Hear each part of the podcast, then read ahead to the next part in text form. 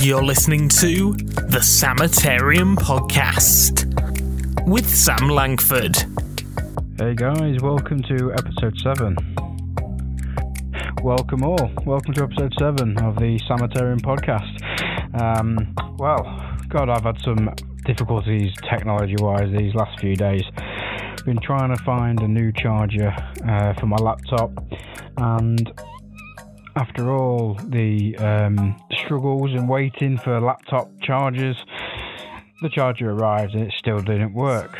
So uh, I did my usual. I don't know if anyone else is like this, but I don't actually diagnose a problem by looking. I just do it in my mind. So the charger wasn't working, the laptop wasn't charging, so I thought, well, it's got to be the charger.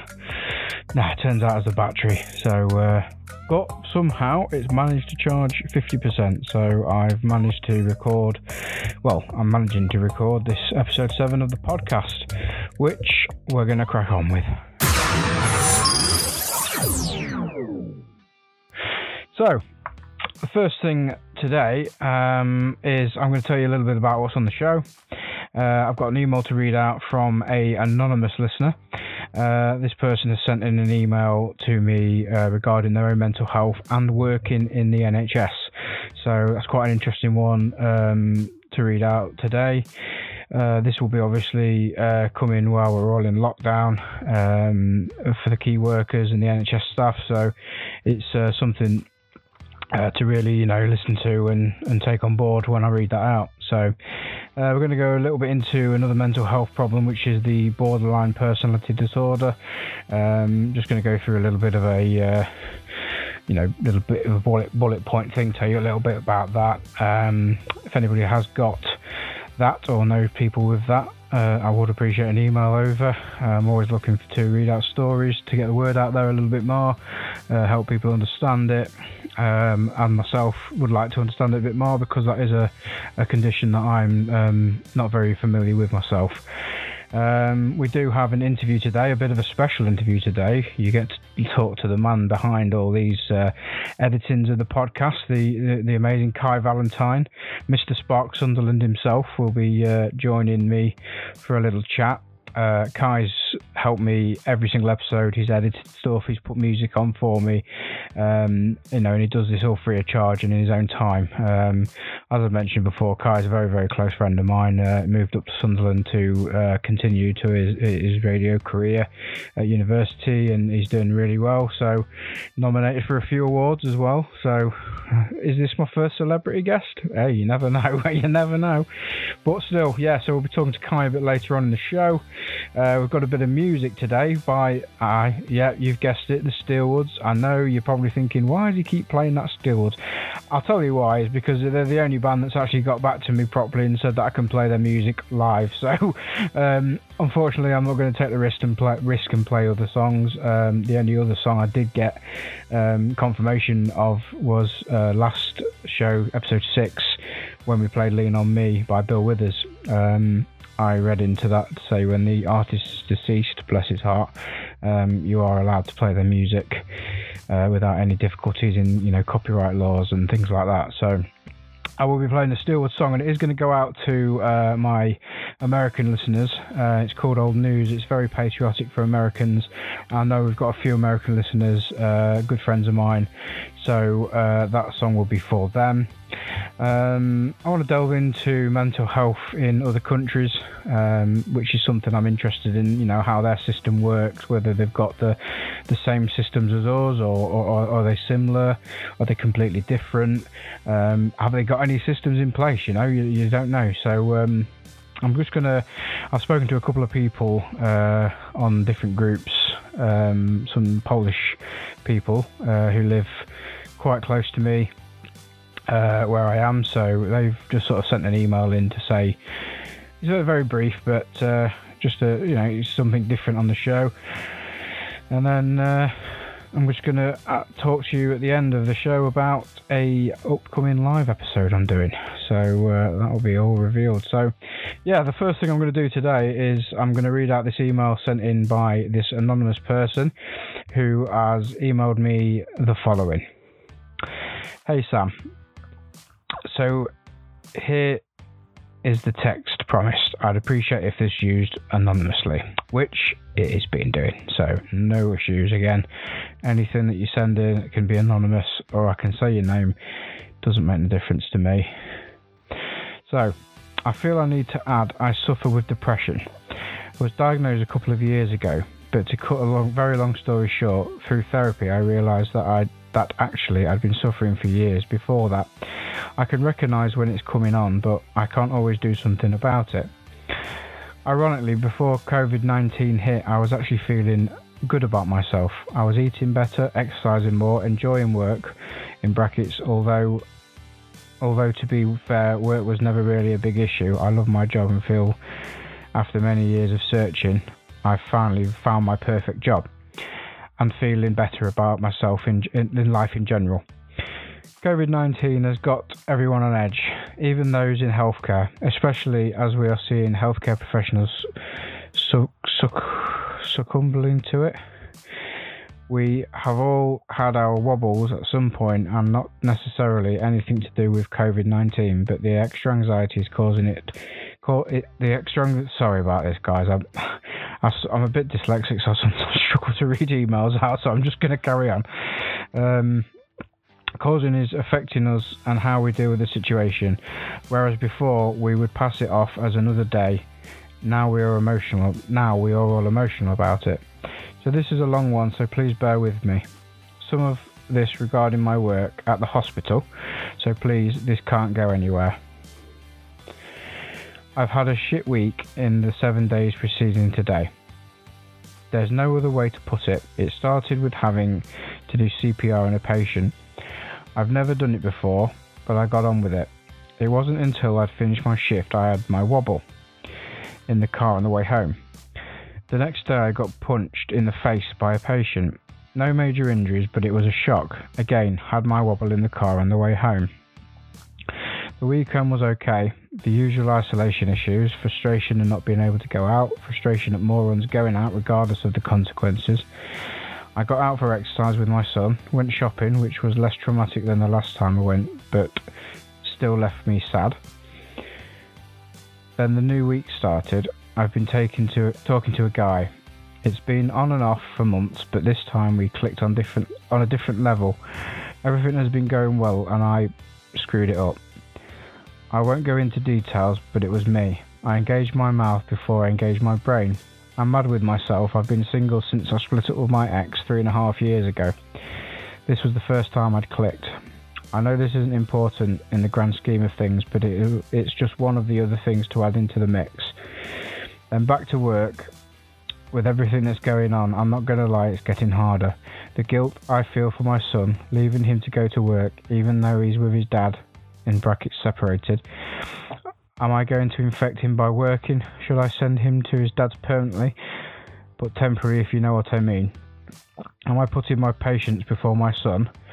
I'm scared if I'm not going to get sick. I'm scared if I'm going to get sick, which leads me on to having a look as serious into death. Sorry, guys. Which leads me on to having to look seriously into death in service. Not something I've thought about despite working at the hospital, but this is serious. Healthcare workers are dying from it. People with no underlying health conditions are dying from it. Then finally, I found out my uncle died yesterday. He had cancer, but an autopsy is required, which makes me think it wasn't that that killed him. I'm crying at everything, even the even the good stuff. I'm just emotional wreck at the moment. If you get if you've got this far, well done and thank you. I just needed to get that out. And then she's hashtag stay safe, stay at home, and be kind. Oh, and save the NHS. Hope that's okay. And then she's, I've said she because I've she has you know she's mentioned that she's a, a lady in, in the email, but yeah, then she's put her name which isn't going to be mentioned. So, well, so that's really um, a really deep email. Um, this person is uh, you know works for the NHS, as she said. Um, the bit that I uh, actually when I read it, you know, got me a little bit was, was got me a lot. Uh, was the thing about with her son? Um, is she protecting her patients before her son? Um, you know, I've said to this person that no, You, are certainly not. You're doing your job. You're doing an amazing job. Um, you know, this country respects everything you do, everything everybody does that works in the NHS and all the key workers. So um, to think that is is completely wrong. No, you're not. Um, honestly, you're very, very well respected, um, and it's an amazing thing you're doing. Um, to go into work and be punched in the face, um, and you know to be at risk every single day. Um, it must you, you've got incredible courage um, to you know get back and put put a uniform on and go back in the next day. Uh, so you know there's there's so many different feelings out there at the minute. Everybody's missing their families, their friends, uh, their social activities, and it's it's this one's a very difficult one as well because it you know are, are you going to infect your son? You don't know. You, you really don't know. Um, and but at the same time, you know, is this going to make you worse if your son lives, you know, with your with your ex partner or whoever, any family member? Um, because then you're on your own. Um, and if you know, unfortunately, your relationship that that was going well isn't there anymore, you are purely on your own, and that that, that means you're there more to you know you've got more th- thinking time, and you know you you'll have intrusive thoughts come through, and you'll you'll feel low and depressed, and I think you need your son there with you, um, and, I, and I'm sure your son loves you to the moon and back, and I'm sure he you know absolutely respects what you do and understands what you do. Um, so I would say carry on what you're doing. Know that you're loved and respected through the whole of this country. I'm sure every single listener now is is thinking, you know, what a hero this this person is. Um, so you know, carry on what you're doing. I just want to, I want to say your name, but it, it, means more when you say person's name, but I'm not allowed. So, but you know what I, you, you know where I'm coming from. Um, and the other thing I wanted to say was my, you know, my condolences about your uncle passing away. That's that's tough to take. Um, I've actually had a, a, relative die during this time. Uh, my godmother, uh, as I'd known her as my auntie Beryl. Um, I actually attended her funeral yesterday on webcam, um, and yeah, it was the strangest thing I've ever done. It was, you know, there was her husband, my uncle Derek, sat there with with her uh, two children on the other side of the um, crematorium, and then the webcam was kind of, you know, right at the back of the room at the top, so people could people could um, see the whole thing, and then there was the um, the vicar reading out the uh, eulogy. Um, and the music came on, and, and then she, you know, and then she went, and, and it very it was still as upsetting as it would be sat there, but it was more upsetting seeing, you know, my uncle Derek sat on his own, um, crying, and no nobody could go and give him a hug. Um, so that really got to me yesterday. That that put me in a bit of a, a downer that did, uh, as it would anybody. Um, so times are very hard. Um, you, your emails explained you know how hard these times are in different ways. Everybody's everybody feels their own feelings. Everybody's missing their own families and and friends. And, and like I've mentioned, social activities is a huge part of a lot of people's lives. So, um, so yeah, I mean, I'd like to thank you very much for sending that in. Um, it is a deep email. I hope I've covered as much as I can. Um, and I hope you're feeling a bit better in yourself. And if you're not, you know where my inbox is. Just send me an inbox, and we'll have a chat. And you know, I'll try and uh, help you as, as as the best I can. Thank you very much.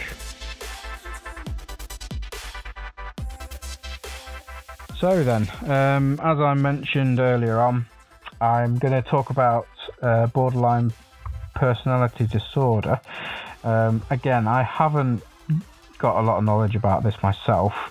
Um, so what I've done is I've actually used the uh, www.mind.org.uk, which is the uh, charity website um, for the Mind mental health charity.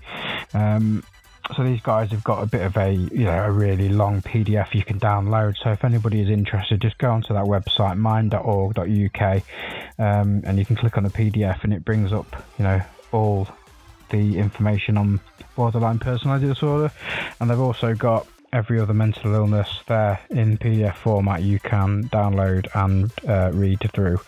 So on here it says borderline personality disorder, also known as BPD, is a type of personality disorder. You might be diagnosed with a personality disorder if you have difficulties with how you think and feel about yourself and other people, and are having problems in your life as a result. So, this is actually something I um, thought I had um, at one stage a few years ago. I used to um, forget about the person I was and change into something I wasn't. Um, going all the way back eight weeks ago, nearly now, to episode one, um, I mentioned that I used to go out and uh, after a session of drinking um, at my parents, just a you know friendly music on, chilled out takeaway evening, I used to carry on and sneak out the house and, and carry on drinking.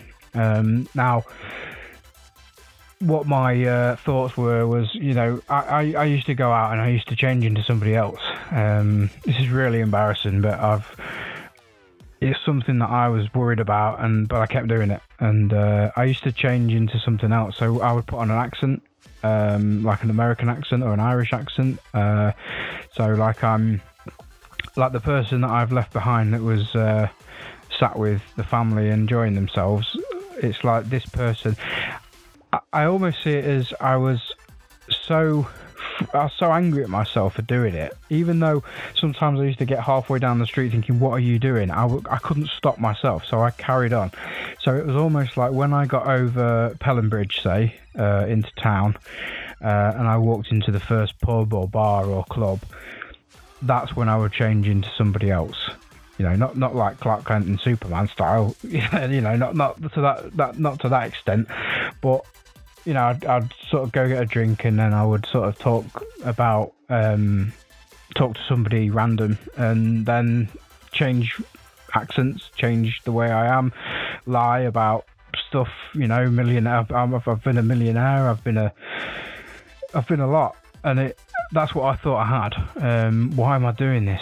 Um, but the doctors told me that I was doing that because it was um, like blocking out what was wrong with me with grieving and um, with the anxiety and the depression, I was blocking all that out to change into somebody else like it didn't exist. Um, so the doctor did say that that isn't a, borderline personality disorder. Uh, that is just what you use as a, a, mechanism to forget, sort of thing, uh, a coping mechanism to forget all the problems you are having or what you're doing on you know the current situation. So my phone's ringing and it's the wife and you know that's ignored. So that's that life that over there you know. So yeah um onto that. Yeah so i i didn't have that um according to the doctors. So which is good. Um so diagnosis wise it, it says here you can be diagnosed at any time of your life. Um, it's more common early days. Um, so a lot of people who are in the army have this disorder. Um, you know, things like that can affect it. Um, it's also something that can make relationships very hard. You, you know, hard to keep them stable and um, you also feel quite empty a lot of the time. Um, you act impulsive impulsively and do things that harm you, such as like binge eating and using drugs and drinking and driving. You know, it's, it's all that sort of thing. Uh, it can it can cause self harm. It's, it's for you to self harm yourself and, and have suicidal thoughts. Um, so there is some quite intense uh, feelings there. Um, it does also say that it can make you very angry. Um, paranoia um, is another one.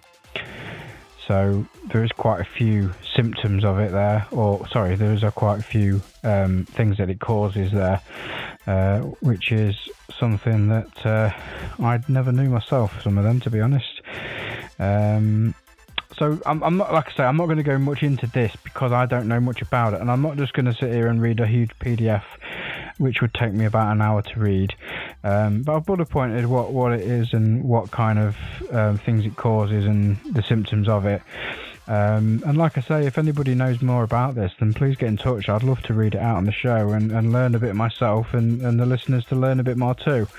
Uh, because that would be that would be good for me to uh, to have. You know, a bit more literature um, on there. So the next stage I'm going to do is dedicate a song to my American listeners. As I mentioned at the start of the show, I do have quite a few friends in America. Uh, I do support a uh, football team in America called Atlanta United, and I've met a lot, a lot of people through um, through this team. Uh, there's also other uh, friends of mine as well. Um, a good guy I, I talked to Scott Sheffield. Uh, you've probably seen him comment on a few things. Uh, that's another guy that uh, I've met through an MLS group. Um, so yeah, uh, I'm going to dedicate this song to my American listeners. It's called Old News. It's by my favourite band, the Steelwoods. Uh, very patriotic song. Um, so here's that.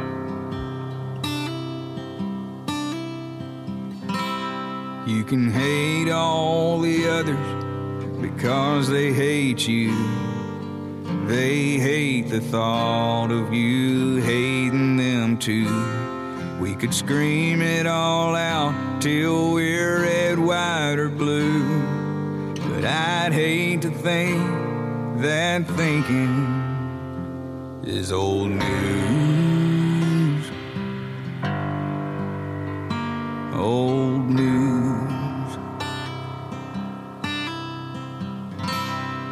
Could cut it in half, throw rocks in the streets, let wild eyes laugh when some disagree. We could burn it all down on our grandpa's TV, or quit pointing fingers and roll up our sleeves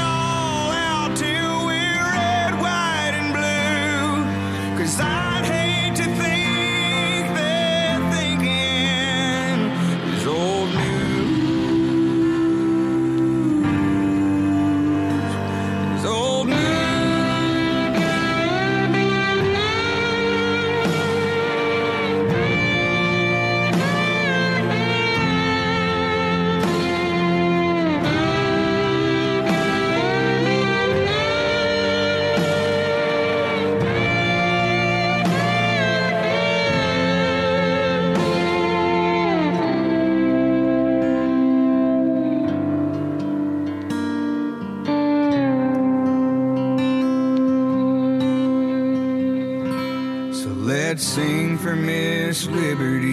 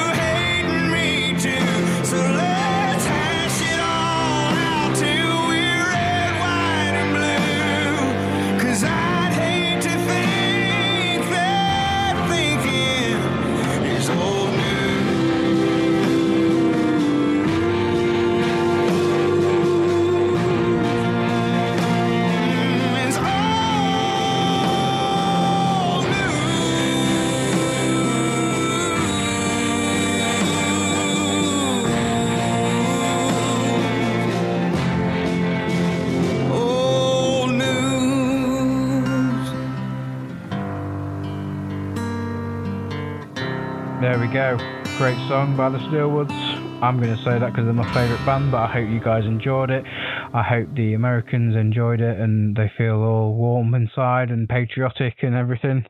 Uh, absolutely great song. So there's that one for you. Um, massive thank you to the Steelwoods. Uh, manager Derek as well for allowing me to play the music on this show.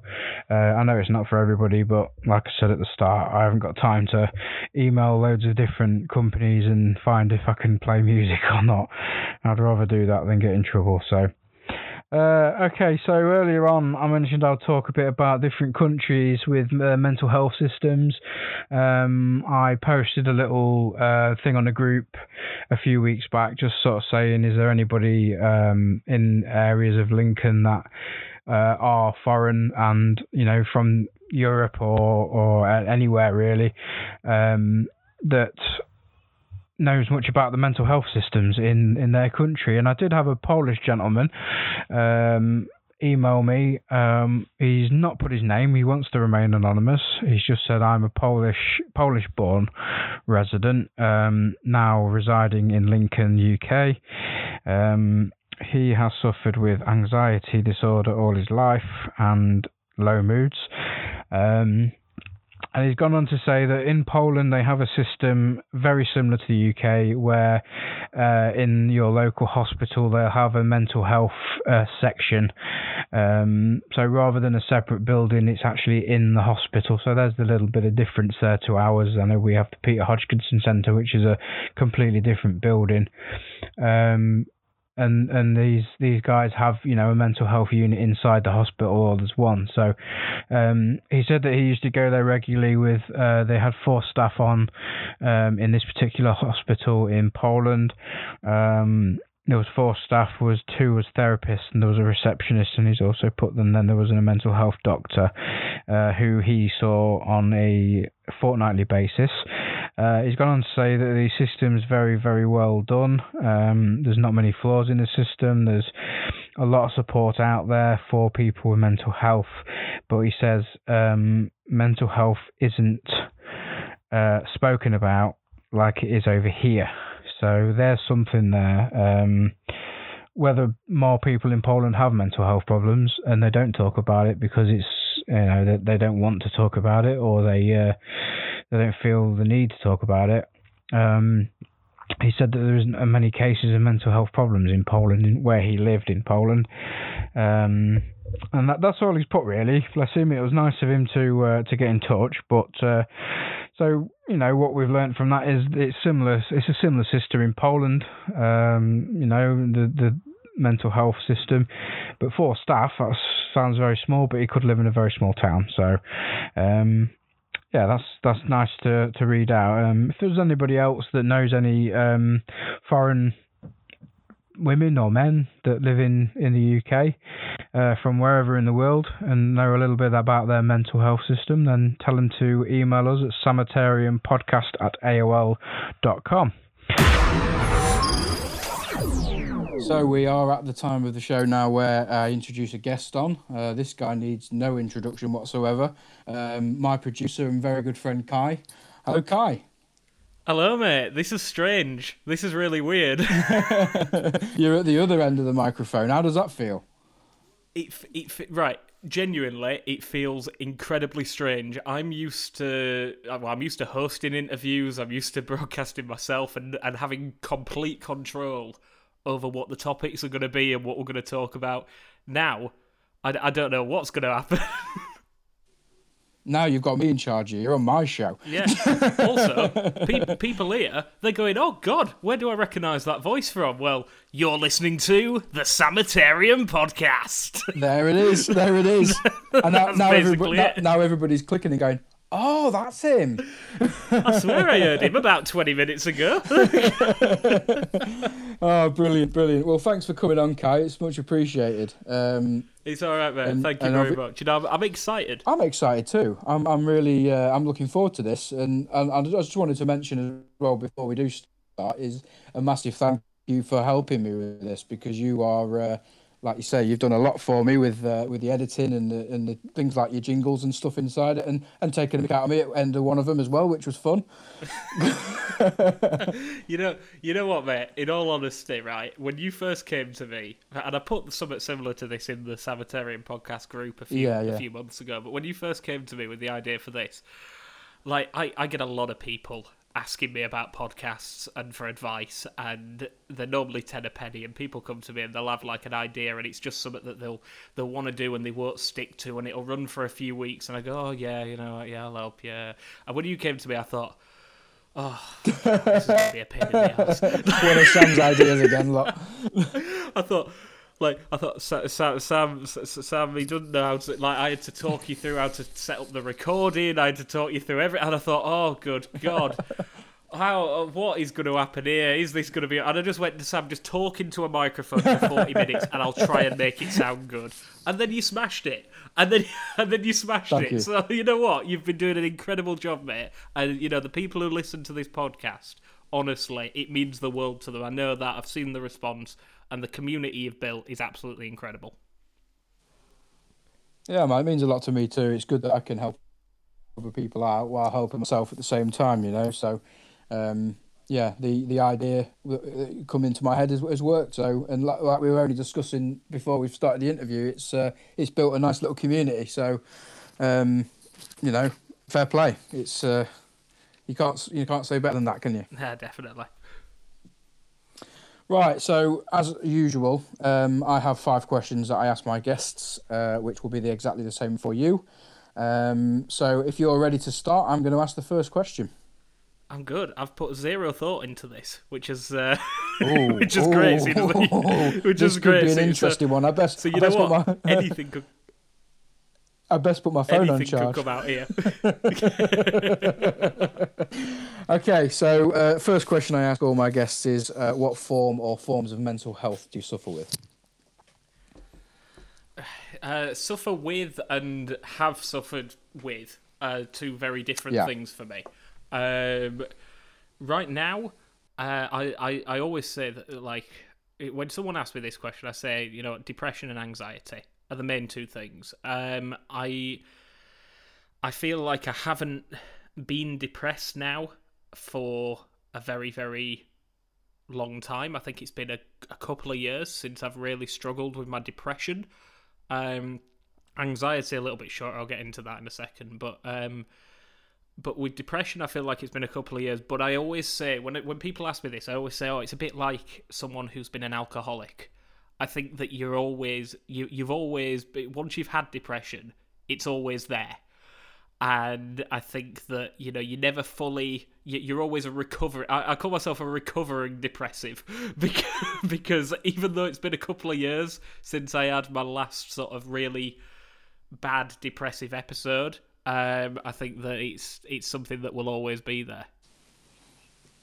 Uh, of course, yeah, yeah. I like the way you've uh, explained that. It's quite a, uh, it, it is a great way of um, explaining, you know, like say an addiction. It's yeah, so that's that's good. Um, anxiety wise, though, um, that that I feel like is it's a strange one. Uh, anxiety. So to just give my history a bit, my depression started uh, not long after I came to university for the first time. So actually, not long after I came to Lincoln and moved there six years ago. Um, and I don't know what it was. And I've sat in, uh, you know, I've sat there um, in uh, disability advisor officers at the university and seen therapists and psychiatrists and sat in front of them and they've gone, So, what do you think caused your depression? And I, and I just sit there and I go, like, and I'll, I'll, I'll go, oh no, I, d- I just don't know, I don't know, and then I'll list things that have happened in my life, which I won't touch on here, but maybe in another week. Um, and I just went through like a list of all these things that had happened over the last few years. Uh, a main one being that my dad was ill and things like that, and I'd just moved away from home. And uh, and then they went, and I just remember that this wonderful lady who I used to see at the university, was my disability advisor, just sat in front of me one day and went.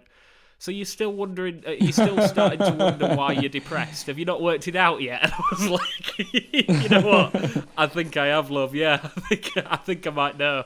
And it was a chemical imbalance, and I and I really, uh, you know, I struggled for years, and uh, you know, I I didn't always talk about it Yeah, yeah. openly. So like, there'll be people who will listen to this, you know, you included, that will have known, you know, known Yeah, me during yeah. some of my darkest times, and I just didn't tell people. Uh, I've I feel like I've moved past that now, and I've got to a point where if I'm in a bad place, I will tell people. Um, but like, it's been a long time since that. Uh, anxiety wise, I started to struggle with around the same time. Uh, I I don't know whether I've ever told you this, Sam, but I was having there was a point in my life when I was at university the first time round where I was having um, I was having seven or eight panic attacks a day. Um, yeah, uh, which for for people who are listening and going, God, how how can you like have seven or eight panic attacks a day and get on with your life? Uh, you you can't. Uh, yeah. You know? No, I was absolutely not. Well, I'll, I'll tell you now. I had one two days ago, and I, I don't know how you can do seven. I, you know what? It really drained me. I got to a point where I put I put on a lot of weight. Uh, I sort of gave up on my parents and my sort of mental well being in that sense, and uh, and I just remember just getting to a point where I was there like, God, I'm just really struggling. But I didn't tell many people. Um, because I just started to get on and tried to push through with university and things like that, and and I hid it away, and uh, I think it was the hiding away that really uh, made it struggle. Uh, but yeah, so anxiety. So yeah, to answer your very simple question that I've gone and talked on for ten minutes, uh, anxi- anxiety and depression, uh, the two things. That, yeah. Right. yeah, yeah.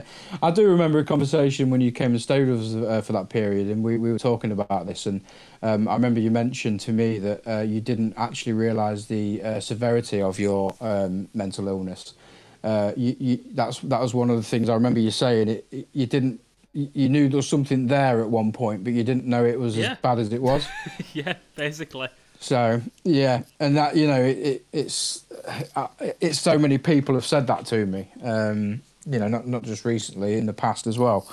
You just think, oh, I'm a bit down today, but really, there's something, you know, there's an underlying issue that you need to really sort out, you know. And uh, it's, it, it's, I'm just saying, it just happens to a lot of people, And doesn't it? It's, uh, it's when you don't talk about it that that gets yeah, people. you, you're not admitting it to yourself, are you? Yeah, and, and if you don't talk about it, people can't help you. That's what I found. Uh, you know, there was, and, and, and I used to sit there and I go, oh, why is no one helping me when I was sat in my room crying on my own at night? Yeah. And I go, kind of, probably the reason why no one's helping you is because 30 minutes ago you were sat in a radio station talking to people and not mentioning how crap you were feeling Yeah, yeah. and and you know and interviewing a band and being all happy and putting on a facade Yeah. and and you know we see it a lot with look at every comedian you know if you read any comedian's um, autobiography not that i'm funny enough to be one uh, but, but if you if you read any comedian's autobiography they're all there like oh he just put on an act he put on an act and he and he hid it Yeah. away for ages and uh, no one ever knew sort of like the crime behind the smile and, and that's what it was like Yeah. for me for a very long Yeah, time absolutely. You, you, they can hide behind the stage and the and the audience easy. Um, what what goes on in their mind when they get Exactly. backstage, you know, especially before. I mean, look at look, someone like Lee Evans, who admittedly said he's still. I mean, I know he's retired from it now, but you know, his last tour, he still gets nervous and he and he pan, has panic attacks, and, and it just shows from the amount he sweats during his shows as well. You know, as funny as he is and as popular as he is as a comedian, he's still in that backstage, you know, doing 50 shows a year. And every single show, he's nervous as he is doing the first show. So, yeah. it's it's one of the things that like people always ask me about mental health and performing because I've been performer most of my life. Like I do radio now, uh, I work as a radio presenter and I study radio at university now. Um, and after trying to get into it properly, and um, Yeah. and but I've been in drama school since I was two because I always wanted to be an actor, and like performing is always that release. Yeah. Like, even when I was at the sort of worst parts of my mental health, um, when I was on the radio or when I was on stage, it just disappears. When you've got an audience in front of you laughing or responding to what you're doing on stage, it just cut. It's a different life you're living. You're not that anxious person, and No, no, that's it. yeah, You're playing somebody else. That's, that's, that's it. Yeah, you are. Yeah. I remember you having a conversation with uh, my wife Sarah when you stayed with us about that because she did the same. She was, you know, always in drama school and you know at school and acting and in the plays and everything. And it does. It takes everything away from you because you are acting the part of another person. exactly. You know, it's a it, it's a really strange thing to sort of get your head around the fact that you know I could be I could be on stage performing one minute and then I could be backstage really struggling and having a you know there was times where I was having panic attacks at the side of a stage and then going on and being totally fine and then that's when people go, oh, "Well, are you are you as bad as you know? Is it as bad as you think? Are you just overreacting with stuff?" I go, "No, is, it's yeah. just it's different people." Yeah, Like, I'm exactly. not me when exactly, I'm on yeah. stage. They'll say to you, "Is it just nerves?" Well, it's definitely not just nerves, no, because I wouldn't be shaking and sweating and feeling sick if it was just nerves. Uh, so yeah, yeah. Um, okay, uh, so the next question you've actually covered in your first question. either that, either that, or I'm psychic. listened to way when too did you many first discover you had mental health issues? When you first started college, they, uh, university. they go. I am psychic. I am psychic. uni, yeah. Yeah, you know, it was it was when I first started uni. Uh, you know, I moved there in 2014, and I don't know whether it was to because of moving or because of you know things that were going on in my life or just a big sort of upheaval of going oh Yeah. you know what this is the point where my mind just goes oh that's an imbalance um but yeah it just happened around that point and it lasted a really long time. It lasted through university. Um, I nearly, I nearly had some struggles in my sort of second year of university. That was my main issue. Um, I had a, that was where I was having the most panic attacks and things like that. Um, and then, and then I remember in my third year, things sort of started to pick up a little bit better. I'd have bad days, but not as bad. Um, and then, and then it got to about well, it got to a couple of years ago when, uh, when uh, uh, I remember getting into a really sort of a good place and thinking, you know what, guy, you're doing well. You've just graduated. Um, you know, you're finally getting on track with things. Um, and then, and then my dad passed away, and I remember that day being sat there and going, uh, uh, being sat there and going, you know, oh God, I is this gonna? it was a really weird thing to have in my head on that day because you're there going, oh God, this is the saddest day of my life. You know, worst day of my life, hands down. I know it will never be topped. Sorry to the rest of my family. Of course. but, Of course. uh, you know, uh, but you're not going to Yeah. outshadow it because it was a moment in time. Uh, I can make jokes now. It's been a few years, um, and, and I remember being sat there and going, "How's this going to affect my mental health?" And feeling really bad for thinking that because it was such a terrible day, but also like I think it was the right thing for me to think because actually I started thinking straight away, I'm not going to let this deter the amazing work that Yeah. I did. Um, and I didn't for the most part. You know, I had a few knocks and you know, I still have a few knocks and falls over every Of so course. often, and you know, anxiety, anxiety mainly, but depression I've really sort of been able to keep a Mm. That's hold that's of. really good. Um, yeah. That's good. Um, so, my next question is regarding coping methods of mental health. Obviously, you mentioned that you uh, you love your, your radio and you're a presenter at the minute and stuff. I- Is that is that something that once you get your head into it, it you know, it all kind of goes, you know, it chills you out, relaxes you a little bit, or is there any more you can tell me? I mean, Sam, you since you've started doing this podcast, how how incredible Oh, has I, it felt I for your mental health? say hundred thousand percent. As it's helped me in so many ways. Uh, don't get me wrong. You know the days are still there, unfortunately. and Something's still there, but yeah, getting getting behind this this microphone and doing what I'm doing is is helping me a lot. Ah, well, uh, yeah. There's your answer.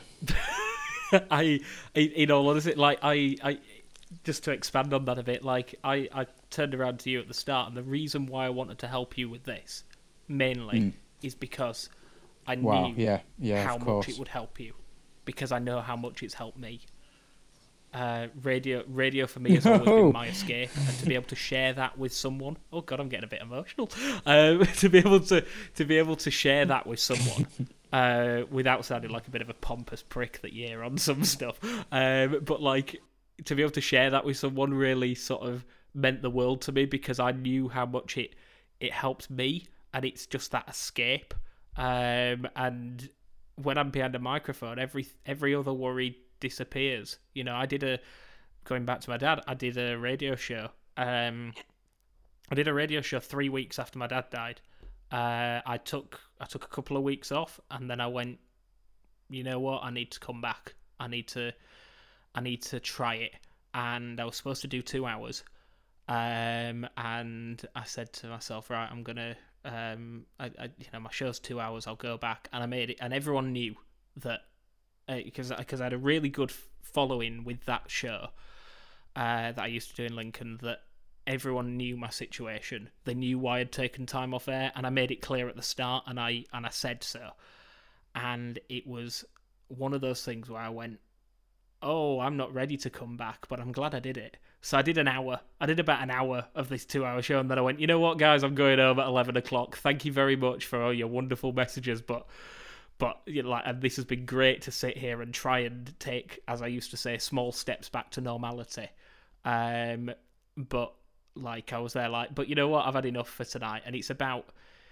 So that kind of takes me into how I do my coping mechanisms. It's it's knowing when to it's knowing when to take moments for yourself.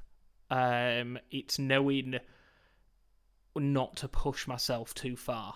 You know, I all and knowing that without going all cheesy again, knowing that you don't always have to be okay.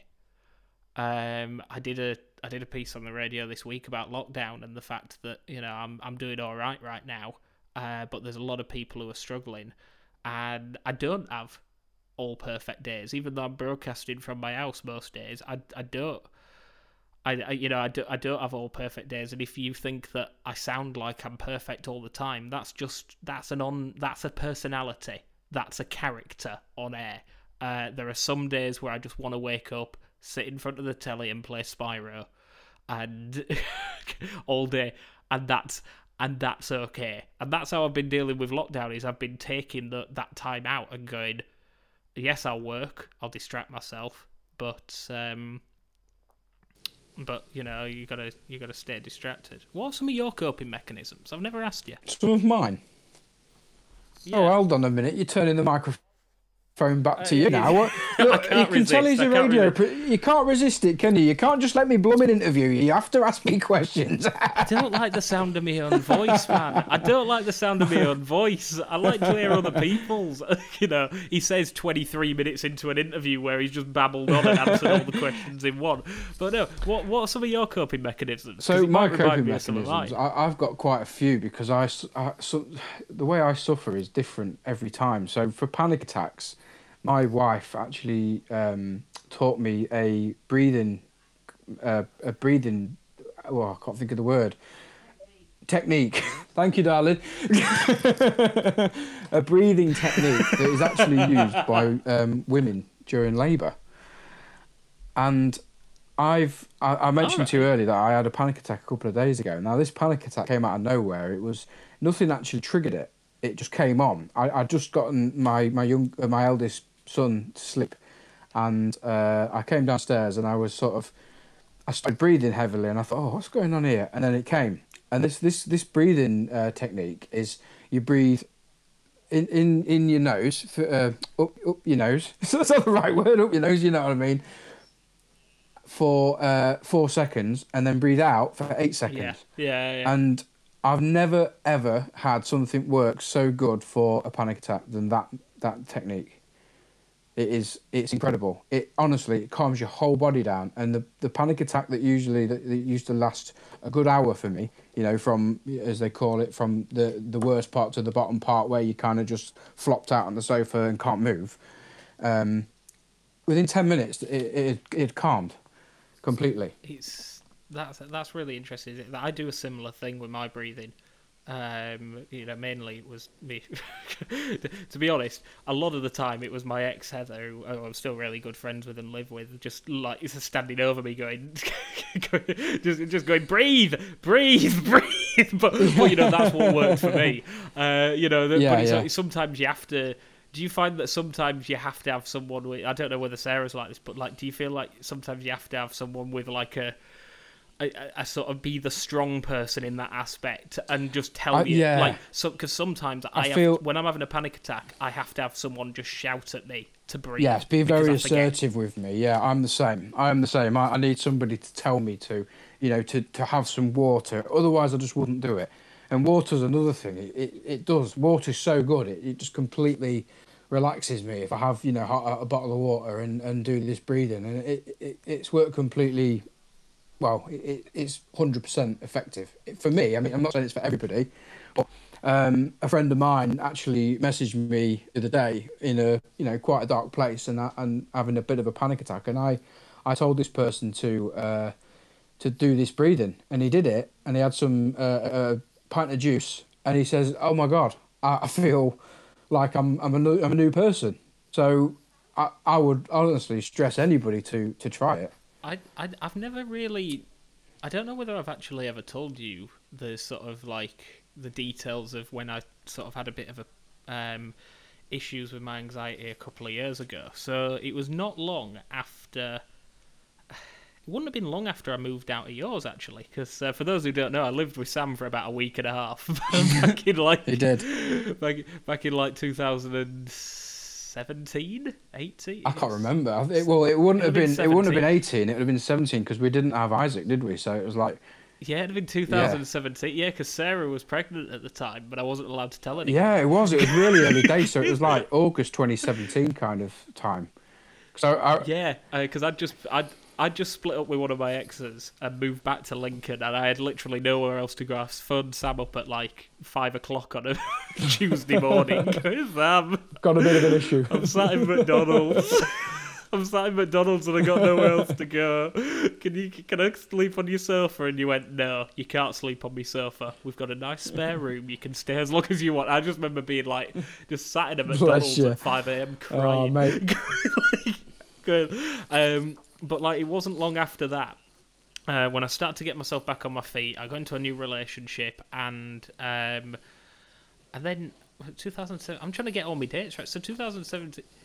It would have been just out. Actually, no, it would have been after my dad died because it was 2018. I didn't go back struggling with my depression, but I'm just trying to remember it all. So I didn't struggle with my depression, but one thing that I did struggle with Yeah. was my anxiety.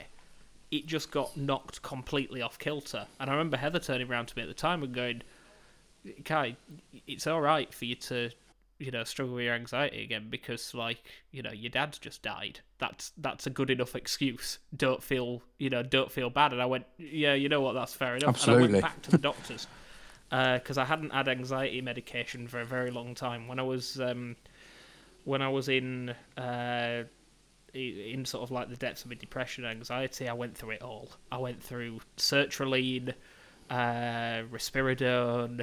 Um, sertraline didn't really work, so they put me on mirtazapine for a long time.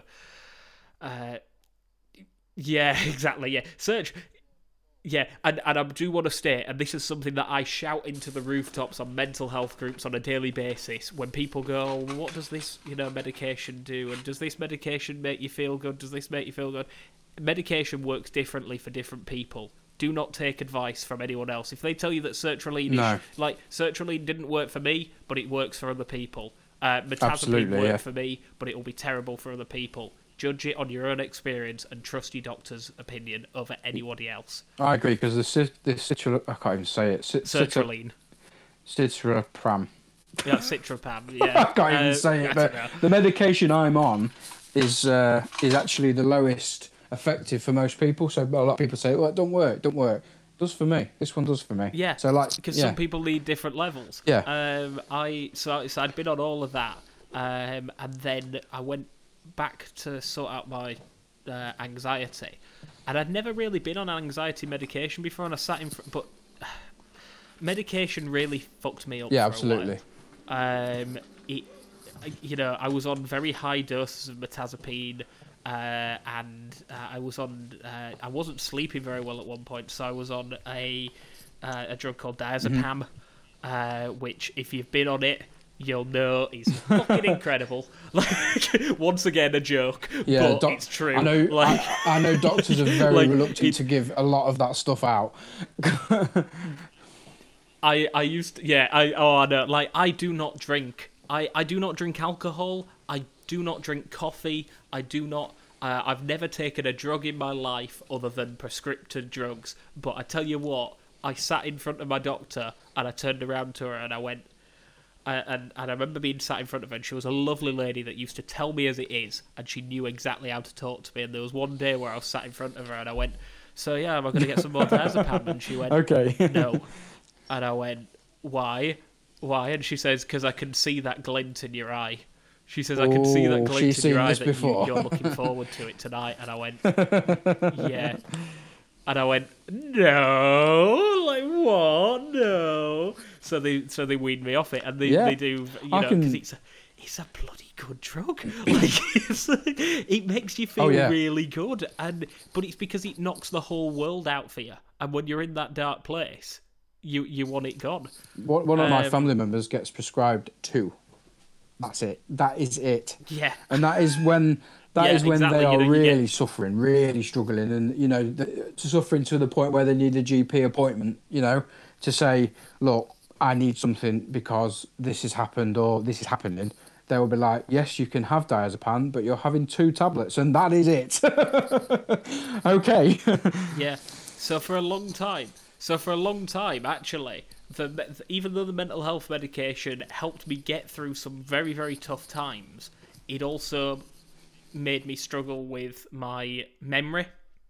My memory still isn't as sharp as it is, uh, as it as it used to be.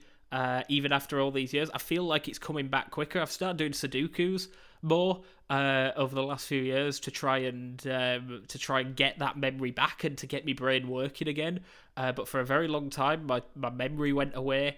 Uh, I was struggling with that, and um, so I was very reluctant after my dad died, and I was trying to get back on, and I was trying to get help with my mental health, uh, with my anxiety. I was very reluctant to go back on medication. So I went to, so I said, all right, I'll, you know, we'll try talking. Th-. They said, well, it's talking therapies then, and I went, oh god, because I'd had CBT, and the first time round of having CBT, and you you've had CBT, haven't you? yes. Yeah. yeah, the first time round of having CBT, um, it was terrible for me. It wasn't the right time, and it didn't work, and it put a bad. Uh, so I, I just felt like it was. It felt really useless at that moment, but it's because I wasn't ready Yeah, for yeah. help. Um, and I wasn't in the right place for help, and it it wasn't what I needed at that point. At that point, I needed hard drugs to get me through the Yeah. uh, you know that's what that's that's what it needed, uh, and to get me through the nights. Um, but this time round, it really did help. It was the most incredible experience of my life, um, in the sense that it really changed things. Um, after my dad died, I was struggling with anxiety, and I was having panic attacks, and I was I was getting nervous about everything, and I'd never had that before. Um, I that one of the things that I really was nervous about was uh, was trains. And uh, this is something that I've never really like. You, you say that you get this every week, Sam. Here we go. I've never opened up about this before. Yeah. together. Every time I have a Um, guess something, someone somebody says something and they realise, oh, I've never actually So- said that. I, yeah, I was I was nervous about trains, and I was doing a lot of journeys at the time, and I would sit there and I would look at my phone, and I'd be on the train line app, and I'd want to know when's the next train. You know, have I got this connection and this connection, and where's that connection? And I would sit there and stare at the connections Yeah. the entire journey and and I would sit there and I'd be looking out the window and I'd be panicking. I wouldn't be able to talk to anyone. I'd just sit there and constantly refresh my phone, knowing that they said I'd be turning round to Heather, bless her, and going. So we've got this connection, this connection, this connection, and that one's still on time, but that one's two minutes delayed, but it should still be okay. Yeah. And that, and that. Yeah. You know, like, and she and, and she she used to sit there, and she she once turned, and it was at that point just before I went to CBT where she turned around to me and she went, Kai, you need to mention this to people. She says, like, I'm not being funny, but it's really, really annoying. And I needed to hear that. You know, it's terrible to hear. And I think yeah. we had an argument after she said it. Uh, Yeah. But sometimes you do need someone to tell you that you're being a bit stupid. Oh Uh, yeah, yeah. you know, um, you, you have to recognise whether it is anxiety or whether you're just being silly. You know, whether you, whether somebody can tell you that you right, you're just being silly. I'll I'll tell you why. Because I'm exactly the same, Kai, with trains. Yeah. We've trained exactly the same. 45 minutes early, I'll be stood at that train station before this train is due. Poor Sarah's there, you know, it's minus three outside. And we're stood outside the train station for a train that's at nine o'clock in the morning. And it's half seven in the morning. We're stood there waiting. And, and I'm looking, I'm thinking, oh, what if we miss it? What if it's not there? You know? What? Exactly. And I used to have to turn up. Uh, I used to have to be there 30 Yeah. minutes Yeah. before a train left. And and that would drive Yeah. Yeah. that would drive Heather insane. Like and, and for good reason. I don't know how it. Yeah, Uh, of you course. know, Yeah, yeah. They they weren't being. They're not. being- Yeah, they're not being funny when you know they're saying, "Look, do we really have to get there half an hour, forty five minutes before the train leaves because it, it's cold outside?" And I don't. Do you know what I mean? And stuff like that. And it's uh, kind of. Uh, um, you, you you feel bad for Yeah. them because they, they well, I'm sat here bored and you know it kind of the whole weekend I'm thinking the whole weekend's going to be ruined because I don't think the train's going to turn up or what if we don't get that connection in Sheffield and we have to get do you know what I mean so yeah Exactly. You know, I know exactly what you mean mate and in that And- respect And, I, and you know, just talking about it now for the first time is actually making me go, Jesus, I can't believe that I was like that for so long. And, Yeah. like- and I can actually feel it. Not that I'm like panicking now, but I can feel it in my chest now where I'm going, oh God, I can get that memory of how I Yeah. used to feel. In fact, one second, I'm just going to run to my to my bedroom. I've got something that I want to talk Okay, no about. worries. One sec. I'm back. So I I found this the other day, and it's my book from um, from exposure therapy okay as part of CBT. Um, so I got um, I started going to CBT at the Carlton Centre um, in Lincoln, and it's it's a really strange. It's Carlton Centre that you go to, isn't it? it is mate yeah It's a really strange place when you first go, isn't it? yeah Because you sort you sort of go in, and it's in the middle of a shopping centre. yeah yeah. it doesn't like it takes you ages to find it. You're not really sure, and then when you go in, you go up the stairs, and they just basically you go in and they go, "I've got an appointment." They say, "I'll go up the stairs," and you've got to fill in yeah fill in a form. oh yeah you do every your time questionnaire yeah with all your. And you just sat and you sat around awkwardly, and you're like, I'm not really sure what's going on, and it just feels very. To, to me, I was there like, oh, you know, I'm not really sure. So maybe it was the fact that it was the second time round that I was like, you Yeah. know what, I'm going to make this work. And she said, right, I'm going to start you off on this exposure therapy thing. And I had to keep a list of like all the stuff that I would uh, that I'd be working on through exposure therapy, and I've got like lists and lists of like of of like train journeys in here, and it's like uh, how did I feel going into it? So like most difficult, uh, traveling on a busy alone train without checking my phone hundred percent, and then uh, traveling on a quiet train. Yeah, uh, yeah. I, I had to sort of like ra- rate like the percentages. So like traveling on a quiet train without checking my phone, seventy percent. Traveling on a train with Heather and checking my phone, sixty percent, and and I had to work my way through all these percentages. And honestly, exposure therapy was the it was Yeah, the most difficult thing, but it was the best thing that I could have done in that moment because Hmm. I put myself in some really tough situations that did cause panic attacks, but um, yeah but but but I trusted the lady that was running the sessions with me, the one to ones, and and it got me through it, you know, and it just it's just crazy. Like I'm I'm looking at this book now and just going, this is like obviously I won't share everything in it, but like I'm looking at it, I'm going, I, I'm so happy that I got through that, and I'm so thankful Absolutely. that I got through it.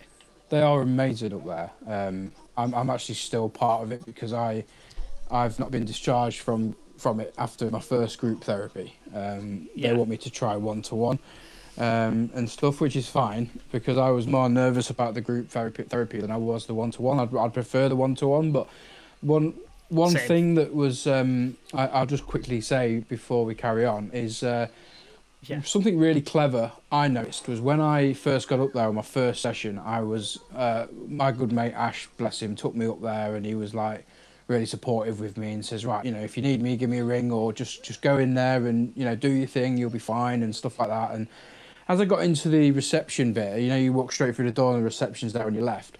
Um, I kind of felt like I shouldn't Yeah. say I'm here for therapy. It didn't feel like it was um, right thing to say.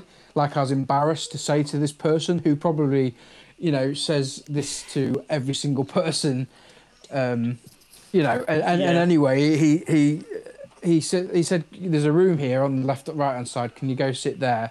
Um, and then next thing you know, I sat down in this room and I thought this is a really small room. And then more people started coming in, and then more people started coming in. And I thought, oh my god, this how are they doing this to people who suffer with anxiety? I, I don't want people to, you know what I mean? What? How do we speak? Next thing you know, mate, just just leave it there. They were, I, I we started talking, and then it felt so much better going into that therapy room because we felt like we knew each other. Very clever way of the, doing that, I think. So Definitely. You know, it's it's it's crazy. And you know what? Yeah, the more I've been thinking about it, whilst we've been chatting, I've just been it's been bringing you know chat. This is why chatting about mental health is so important. You know, I'd I'd love to do. Obviously, with I, how many questions more you got left? Because we're only on question three, aren't we? Well, Yeah. to be fair, my the questions, uh, the next one you've covered, um, and the last one is uh, you've covered Yeah. as well. So, but we've gone deeper than we wanted to What- do, which what- is which is good. What I'd love to do is because I didn't really put you know much much time into actually thinking about what I was going to say before this because I just kind of wanted it to be a bit off the cuff and things like that. What I'd love to do is to Yeah, you know some point over the next few weeks I'll sit down and I'll, I'll I'll write out sort of my mental health history and write down some notes. I'd love to sit down with you and do like a proper you know throw the questions away. You can ask me anything you want kind of interview and we'll we'll do an extended special mate because I'd, I'd you know I think that'd be really cool. yeah, I'd love to do that. Yeah, that'd be ace. I mean, th- this is what I'm doing. You've asked me a couple of questions today. Yeah. That's why I'm doing my live episode because I'm going to ask people to ask me anything they want. No, it, nothing will offend me, and if I don't want to answer it, I won't answer it. But they can ask me anything. So yeah, that we'll, we'll definitely sit and do that. Excellent. so, well, that that was a, a really Oh, really cheers. good interview. Cheers. I didn't, expect I didn't it. I think expect I that feel to be really any good. good. I- I- no, I mean, uh, no, no. what I meant was I didn't expect it to go that deep into you know Yeah, stories yeah. and, and, and situations. but uh, No, it's been it's Oh, been great. God, I'm digging mate, a hole now. Like, I've been wanting people to, I've, you know, I've been opening up about my mental health for the last few years on like radio and on social media and things like that, and I've wanted Hmm. someone to just turn around and go, "Can we interview you for once?" Like I've always wanted someone to do that, and no one's done it yet except for you. Yeah. So you're the first person to actually come forward and go, "You know what, Kai? You can talk There about we your go. mental health." You know, everyone just wants me to interview them. this what this is what this podcast is all. about. So I want people to feel better and open up as much as they can, and that's what it's all about. Um, like you said, we've built a community which is incredible. So, you know, uh, to have people reach out to me about problems that I've suffered with, so I know a little bit about. You know, it's, it's great. It's um, it's incredible, and I'm, I'm, this will continue as long as I continue to do it. So, uh, happy yeah, days. you know, it's it's great to chat to people on the group with, with you guys. You know, I don't get I don't get enough time to jump in as much as I want to, but you know, I listen to every one of these episodes, and obviously because I because I sit here editing through them and stuff like that, and um, and it's been great to get to know people through that as well. So you're doing a great thing, and to everyone who's, uh, I know that uh, you know there were some lovely comments when I put out uh, this. I, I recorded that cover song a couple of yeah, days ago that song was uh, incredible. last week, and I, thank you, thank you. I really appreciate that. Um, and to those who shared it in the group and you know sent some really nice comments about it, thank you so much because uh, you know it just means the world to be able to open up and and people you know open up back. Thank you to your mum as well because your mum's started a watch She did. She did. She's never done that before. I was really proud of her. I was like, well done. She, she, she can't usually share stuff or she comments on the wrong thing, but, you know, she can start watch parties, so she, she must be doing something right. Bless her. Oh, bless her. I love Jackie. Oh, Kai, it's been great, mate. I appreciate you coming on and uh, I hope that's, I hope you, you feel good for doing it. I do, mate. I thank you very much for you know allowing me to open up a bit, and I'd love to you know I'd I'd love to open up some more you know in a few weeks' time, and we'll just have a a long a long ass session. We'll, we'll just see where it goes. Let's do it. Let's do it. It sounds good. It's something to look forward to.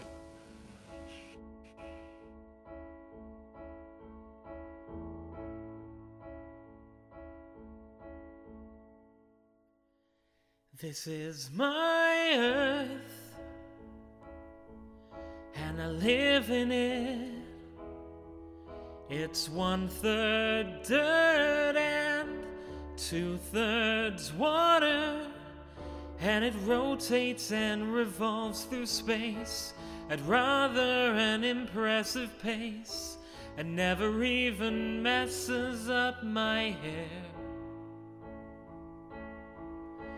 And here's the really weird thing the force created by its spin is the force that stops the chaos flooding in. This is my earth, and it's fine. It's where I spend the vast majority of my time. It's not perfect, but it's mine. It's not perfect.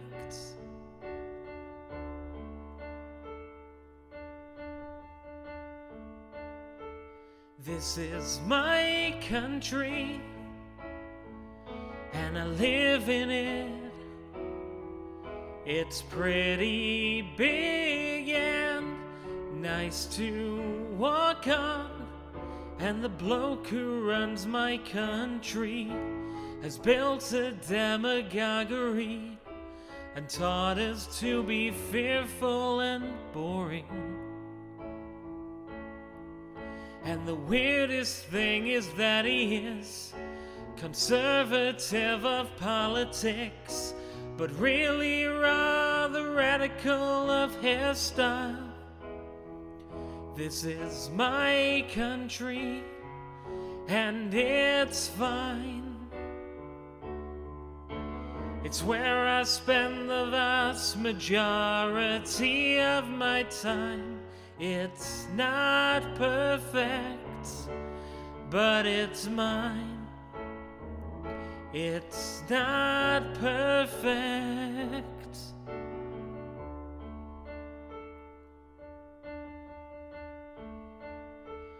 This is my house, and I live in it. It's made of cracks and photographs. We rent it off a guy who bought it from a guy who bought it from a guy whose granddad left it to him.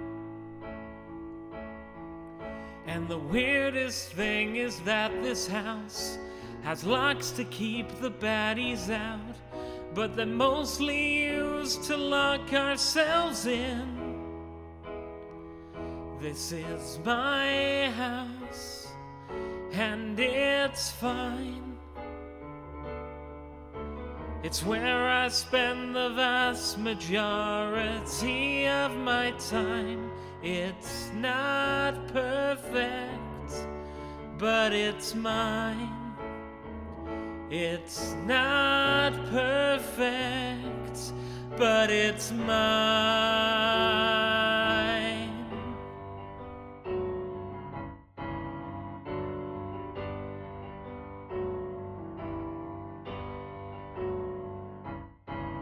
This is my body, and I live in it. It's 23 and 10 months old. It's changed a lot since it was new. It's done stuff it wasn't built to do. I often try to fill it up with fries.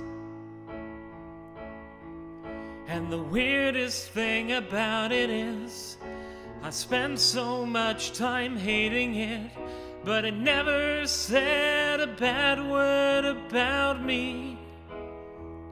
This is my body, and it's fine. It's where I spend the vast majority of my time. It's not perfect, but it's mine. It's not perfect.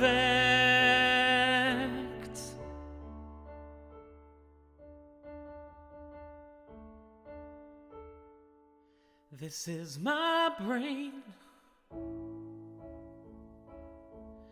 And I live in it. It's made of love and bad song lyrics. It's tucked away behind my eyes, where all my fucked up thoughts can hide. Cause God forbid I hurt somebody. And the weirdest thing about a mind is that every answer that you find is the basis of a brand new cliche. This is my brain, and it's fine. It's where I spend the vast majority of my time. It's not perfect, but it's mine. It's not perfect. I'm not quite sure I've worked out how to work it. It's not perfect, but it's mine.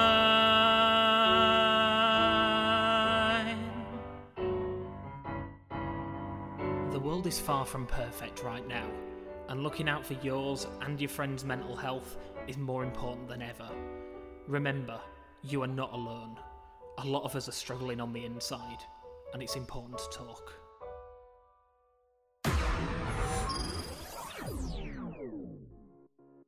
Coming towards the end of the show, I'm going to talk about my live episode just quickly.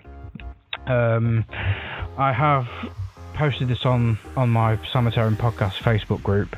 Uh, just that we are going to do a live episode for Mental Health Awareness Week, which runs from the 18th to the 24th of May. Uh, my show will be aired on the 23rd of May. Um, so. So it'll be a live episode on Facebook group with music, competitions to win um, special Samitarium podcast T-shirts and mug bundle. So I'm going up in the world and getting a couple of T-shirts done. Um, and I'm also going to do a section where you can ask me anything mental health related. So anything I've mentioned on the seven shows I've done. Um, obviously seven. It'll be a bit more when you're listening to the the live episode. But any of the shows I've done, if you want to you know, ask me anything a bit more detailed or anything personal, or you know if you're struggling with something and you want to ask me how I deal with it or how I would advise to deal with it, then that, that's absolutely fine. So I'll be taking questions like that, uh, which would be great. Um, I'm also going to be spraying my hair green on that episode. Only not not permanent, just spraying it green. So I'll have a green hair, a green hair. I'll have a green strip, as I call it, on my head because I ain't got a full head of hair. Um, for Mental Health Awareness Week, so green heart for the suicide awareness. Uh, I'll be doing that, which will be fun, uh, something different, and um, I'm going to be doing a raffle live for a nice £15 Amazon voucher, which uh, I will give more information on the group. And then we can just have general chit chat. So, something different to uh, enjoy, and uh, you get to see my face, eh? What more do you want? So, uh, yeah, I think that's it, guys. Uh, God, I hope you're all enjoying this still. Um, I know it's hard in these times to uh, sit and listen to podcasts. It's I know it's kind of a thing where people listen on the lunch breaks and travelling and you know just walking around and stuff. But I hope you're still enjoying it. I really do. Um, I, I, appreciate the support again uh, in the group, um, all the comments, all the uh, the likes I get on posts and. Um, all the people that have been uh, contributing to the raffles and the bingos and everything like that. It's you know it's a lot of fun and it's raising money for some amazing charities. Uh, so I'm going to continue to do it, and you know, there's never any pressure to buy raffle tickets. Uh, they're always charity raffles. There's no money making anywhere else apart from going to the charities and buying prizes for you guys. So um, I will continue to do that. Um, I would like to get to a £500 mark eventually, and if we keep doing these 50, 60 pound uh, charity raffle we'll get there. You know. Um, so yeah, that's really cool of you guys to do it. Um, maybe the next raffle will be on payday, eh? so I can, uh, you lot can afford it without having to think, oh, he's done another one. I got no money, look. But now I understand. There's no absolutely no pressure to play. Um, and if I do tag you, please please don't be offended. I'm I'm what I do is is I just literally get my hand and I click click click click like that. Then I then I scroll up and click again, and I just do it a hundred times until Facebook tells me I'm not allowed to tag anymore, and that's it. So don't get angry if I do tag you in things and think, oh, I'm not interested. You know, if you're not interested, it's not a problem. Just ignore it. Um, it's all good. I just try and get as many people involved as possible because not everybody sees the, the posts I do in the group and things like that. So. Um, yeah, so that's it. I'm going to leave that show today. Episode 7 is complete and done. Hope everybody's enjoyed the episode. Um, covered everything I wanted to cover. So, on to episode 8 next. I hope you all stay safe, be kind, lots of love.